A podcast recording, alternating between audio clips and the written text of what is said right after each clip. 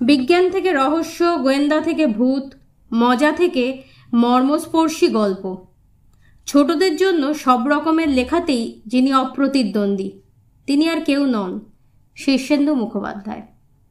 আজ ওনারই আরও একটা গল্প পাঠ করে শোনাব। গল্পটির নাম গণেশের মূর্তি। মহাদেববাবু মানুষটি বড় ভালো। দোষের মধ্যে তিনি গরিব। নুন আনতে পান্তা ফুরোয়। আর সেই জন্যই বাড়িতে তাকে যথেষ্ট গঞ্জনা সহ্য করতে হয়। তার স্ত্রী মনে করেন ভালো মানুষের জন্যই মহাদেববাবু কোনো উন্নতি করতে পারলেন না। একটা দোকানে সামান্য কর্মচারীর কাজ করেন তিনি। সামান্য যা পান তা থেকেও গরিব দুঃখীকে সাহায্য করেন। কেউ ধারটার করলে শোধ চাইতে পারেন না। দুষ্টু লোকেরা তাকে ঠকানোর চেষ্টাও করে। মহাদেববাবু ভালোই জানেন, এ জীবনে তিনি আর উন্নতি করতে পারবেনও না। তার সেই জন্য তেমন কোনো দুঃখও নেই। তবে ছেলেপুলেরা খাওয়া দাওয়ার কষ্ট পেলে তার খুব দুঃখ হয়। বেশি পয়সার লোভ তার নেই। তবে আর সামান্য কিছু বেশি টাকা যদি রোজগার করতে পারতেন তাহলেই হতো। একদিন কাজকর্ম সেরে রাত্রিবেলা মহাদেববাবু বাড়ি ফিরছেন।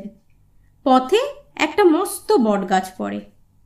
ওই বটতলায় মাঝে মাঝে এক আধজন সাধু এসে কয়েকদিন ধুনি জ্বালিয়ে থানা গেড়ে বসে।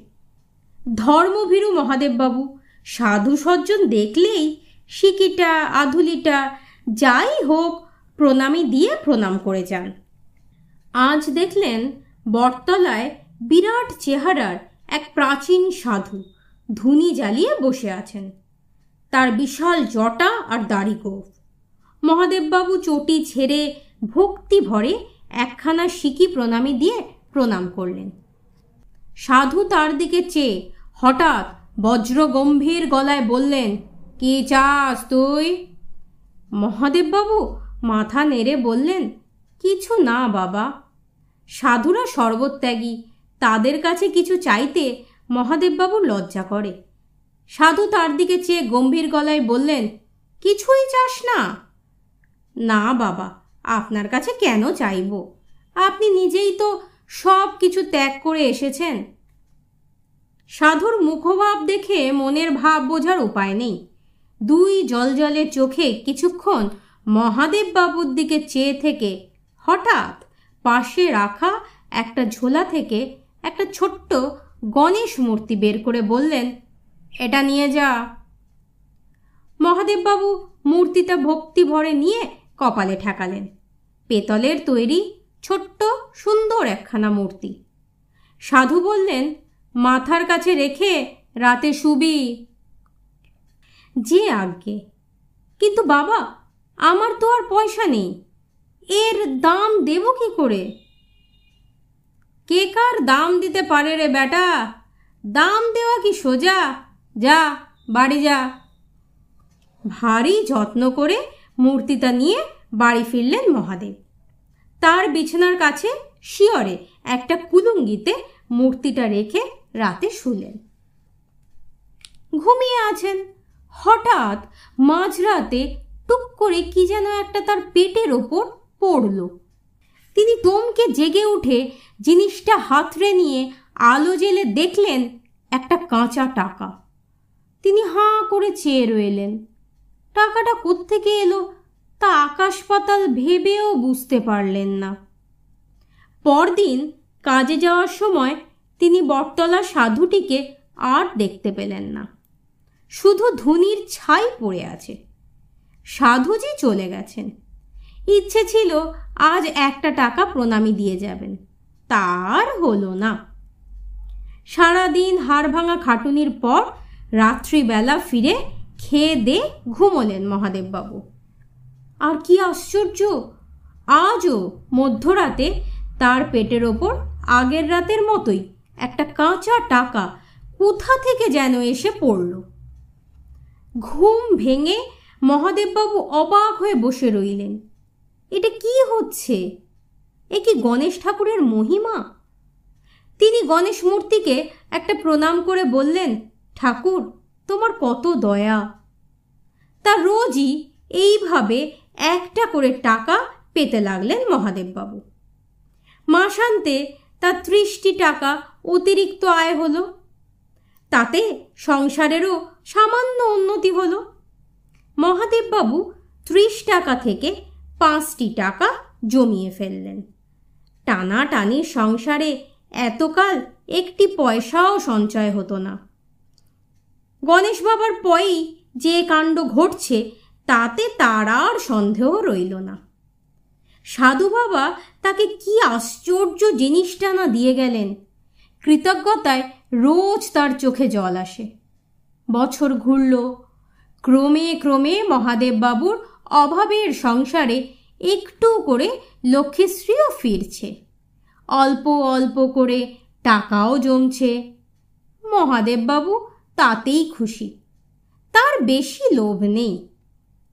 মহাদেবের এই সামান্য বৈষয়িক উন্নতিও দু একজনের চোখে পড়ল। তাদের মধ্যে একজন হলেন উল্টো দিকের বাড়ির মদন চৌধুরী।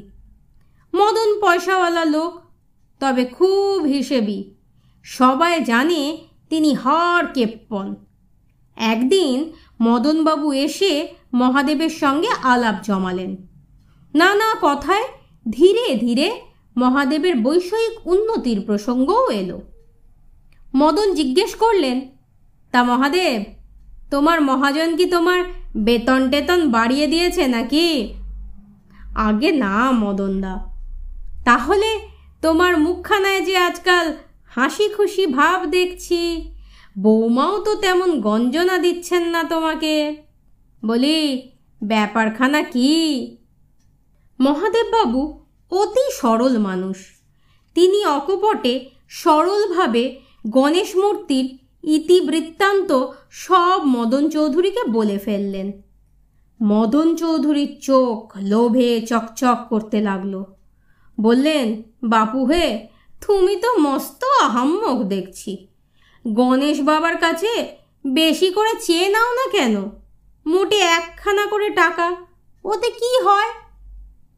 মহাদেববাবু মাথা নেড়ে বললেন, না দাদা, উনি খুশি হয়ে দিচ্ছেন এই ঢের, তার বেশি আমার আর দরকার নেই। মদন চৌধুরী খুব চিন্তিত মুখে উঠে চলে গেলেন। তিন চার দিন পর মহাদেববাবু একদিন কাজকর্ম সেরে বাড়ি ফিরে ফল জল দিতে গিয়ে দেখেন কুলুঙ্গিতে গণেশ মূর্তিটি নেই। মহাদেববাবুর মাথায় বজ্রাঘাত। সারা বাড়ি তন্ন তন্ন করে খুঁজেও গণেশ মূর্তি পাওয়া গেল না। মহাদেববাবু মাথায় হাত দিয়ে বসে রইলেন। তার দু চোখ দিয়ে টপ টপ করে জল পড়তে লাগল। একটা দীর্ঘশ্বাস ফেলে মহাদেববাবু মনে মনে বললেন, এত সুখ তো আমার কপালে সওয়ার নয়। ওদিকে মদন চৌধুরীর আল্লাদার ধরে না। মাথার কাছে তাকের উপর গণেশ মূর্তি নিয়ে শুয়ে প্রথম রাতেই তিনি একখানি কাঁচা টাকা পেয়ে গেলেন। সকালবেলা তিনি গণেশ মূর্তিকে প্রণাম করে বললেন মহাদেবটা আহাম্মক, বাবা। ও তোমার মহিমা কি বুঝবে? ও রোজ একটা করে বাতাসা ভোগ দিত। সেই জন্যই তো দুপুরবেলা চুপি চুপি আমি তোমাকে চুরি করে এনেছি। ও বাড়িতে তোমার যত্ন হচ্ছিল না। তোমাকে রোজ আমি সন্দেশ ভোগ দেব। টাকাটা দয়া করে পাঁচ গুণ করে দাও। তাই হলো। পরের রাতে পরপর পাঁচটি কাঁচা টাকা এসে পড়ল মদন চৌধুরীর পেটের ওপর। তিনি আহ্লাদে ডগমগ। গণেশ তার কথা শুনেছেন। সকালবেলায় তিনি গণেশকে প্রণাম করে বললেন, তোমার হাত খুলে গেছে বাবা, তাহলে টাকাটা এবার পঞ্চাশ গুণ হোক। তাই হলো। মাঝ রাতে বৃষ্টির মতো তার পেটের ওপর মোট আড়াইশো কাঁচা টাকা পড়ল। তাতে মদন চৌধুরীর পেটে বেশ ব্যথাও লাগল, কিন্তু টাকা পেয়ে আহ্লাদে তার ব্যথার কথা মনেই রইল না। সকালে তিনি গণেশ বাবাকে প্রণাম করে বললেন, বাবা, দয়ায় যদি করলে, তাহলে টাকাটা এবার হাজার গুণ করে দাও। রাত্রিবেলা যা ঘটল, তার জন্য মোটেই প্রস্তুত ছিলেন না মদন চৌধুরী। মধ্যরাতে হঠাৎ যখন তার পেটের ওপর টাকা পড়তে শুরু করল, তখন তিনি আহ্লাদে উঠে বসলেন। ওপর থেকে টং টং টং করে টাকা পড়তে লাগল মাথায়, গায়ে, হাতে, পায়ে। আড়াই লাখ টাকার বৃষ্টি যখন শেষ হলো, তখন মদন চৌধুরীর মাথা ফেটে রক্ত বেরোচ্ছে। শরীরের নানা জায়গায় ক্ষত সৃষ্টি হয়েছে। তিনি অজ্ঞান হয়ে বিছানায় পড়ে রইলেন। টাকা স্তূপে সম্পূর্ণ ঢাকা। জ্ঞান যখন ফিরল, তখন শরীরে একশো ফোঁড়ার ব্যথা। নড়তে পারছেন না। কিন্তু লোভ বলে কথা। ফের গণেশের মূর্তির দিকে চেয়ে বললেন, বাবা, প্রাণ যায় যাক, টাকাটা দু হাজার গুণ করে দাও। তারপর দুরু দুরু বক্ষে তিনি অপেক্ষা করতে লাগলেন। মধ্যরাত্রে হঠাৎ যেন বজ্র নির্ঘোষের একটা শব্দ হলো। তারপর বিশাল জলপ্রপাতের মতো টাকা নেমে আসতে লাগল। আল্লাতে দুহাত তুলে চেঁচালেন মদন চৌধুরী। কিন্তু আহ্লাদটা বেশিক্ষণ স্থায়ী হলো না। পঞ্চাশ কোটি টাকার বিপুল ভারে তিনি চাপা পড়ে গেলেন।